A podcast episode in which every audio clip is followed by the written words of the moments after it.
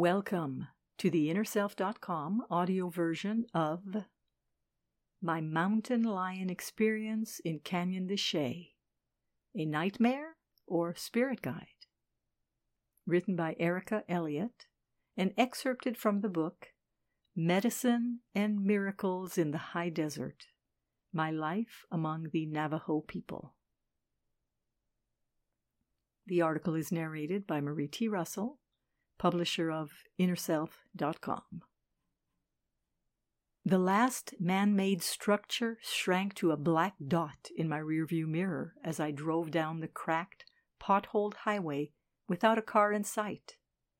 The unmarked turnoff to the left was barely visible between juniper trees and sagebrush, the place where the pavement turned to dirt.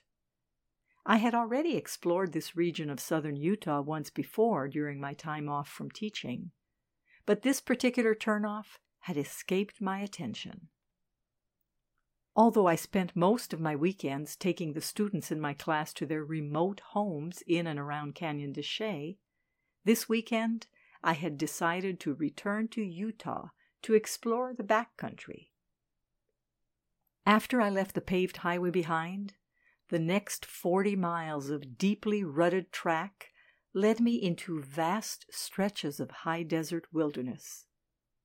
Red rock slabs, towers, pinnacles, and cliffs soared into the cobalt blue sky. The crisp air smelled pungent with the essence of pinon pine and cedar. Coyote, mythology or warning? I could tell from the faintness of the ruts that this stretch of road had not been traveled for a long time. As I meandered along, daydreaming about my new life among the Navajo people, I saw something tan out of the corner of my eye.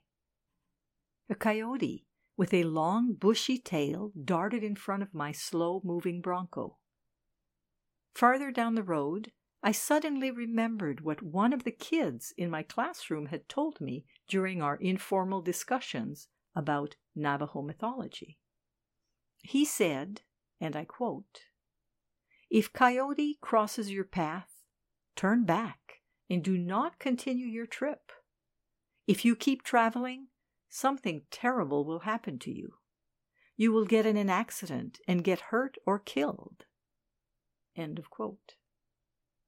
I wondered if I should turn around and go home. But I decided that the Navajo cultural beliefs didn't apply to me. The rutted track ended at a little spring. I kept driving a few more miles until I came to what looked like a sanctuary of rock formations, a perfect place to stop and explore. After scrambling around the rocks, exploring caves and crevices, I came upon a little pool of water, a catchment basin for the infrequent rains, a natural bath in the middle of the desert. I slipped into the pool and pointed my face directly at the sun with eyes shut, but still feeling the brightness streaming in. When the sun went down, a chill quickly settled over the rocks. In my bare feet, I hopped from one slab to the next, keeping clear of the sharp spines of the cactus. Having no flashlight, I wanted to be sure to find the perfect sleeping spot on a flat rock to spread out my pad and sleeping bag before it got dark. But it actually never got dark. The moon was full overhead, bright and electrifying. I sat up in my sleeping bag and sang love songs to the moon until sleep overpowered me. Nighttime Visitor I dreamed that I was in one of the sheep and goat corrals belonging to the family of one of my students. We were in the corral looking for a sheep to butcher for a ceremony. There were a few goats, including a billy goat that smelled rank with the strong scent of musk that goats have during sexual maturity. We moved through them, trying to catch one of the sheep. The smell of the billy goat grew stronger and stronger. The smell became so strong that it overpowered all my senses. When I felt my back on the hard rock, I realized that I was not in a corral, but in my sleeping bag and wide awake. Yet the smell of musk had followed me out of the dream and was still filling my nose. Before I could open my eyes, I heard a sniffing sound right next to me. Without moving, I opened my eyes, and, oh my God, I'm being sniffed by a mountain lion inches from my face. His head was so close that I could see his black whiskers in the moonlight, the white fur around his mouth, and the tawny colored hair on the rest of his face. I closed my eyes, frozen in fear, waiting for his claws to dig into my skin and tear me apart. Nothing happened. I barely breathed while my heart pounded loudly in my chest. I stayed paralyzed for what felt like hours. By the time I found the courage to open my eyes, it was daylight. The sun had already appeared on the horizon. Amazed that I was still alive, I looked around. There were no tracks visible on the sandstone rock. When I began stuffing my sleeping bag into its sack, the hair on my forearms stood straight up. The distinct scent of musk wafted up to my nose, the only remaining evidence of the lion's presence. I drove to the nearest town, 40 miles down the road, and at a gas station, I told the attendant of my experience. He said, and I quote, Ma'am, you're one lucky gal to be alive. Them cats can rip you to shreds in no time. The reason that damn cat didn't kill you is 'cause you were too scared to move. End of quote. The attendant said that if I had fought the mountain lion or tried to get away, I would for sure have been killed. Mountain lions go after things that move. Nightmare or spirit guide?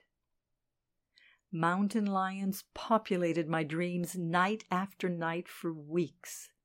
I awoke from these dreams with the feeling that the mountain lion was trying to communicate something to me that I didn't fully understand.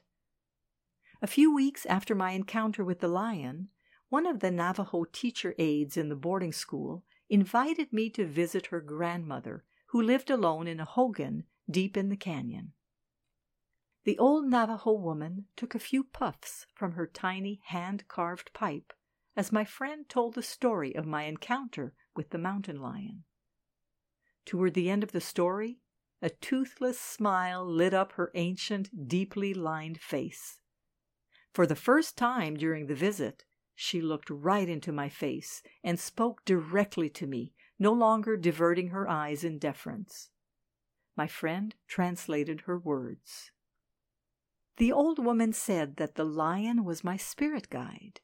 He came to me to give his courage, strength, and intense focus to help me face what lay ahead.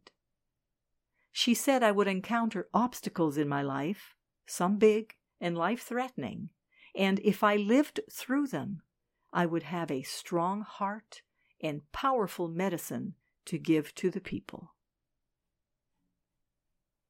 This article was written by Erica Elliott and excerpted from the book Medicine and Miracles in the High Desert My Life Among the Navajo People. The article was narrated by Marie T. Russell publisher of InnerSelf.com. We hope that you have enjoyed this article. For over 30 years, we at Inner Self have sought to encourage new attitudes and new possibilities. For more inspiration, visit us at InnerSelf.com. Thank you.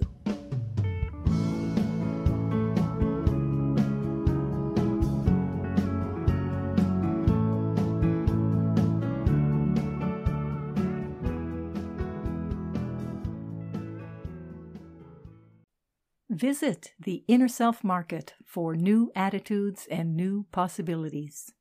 You'll find inspiring books, wonderful music CDs, audiobooks, card decks, candles, jewelry, gifts, all kinds of wonderful things. Visit us at market.innerself.com.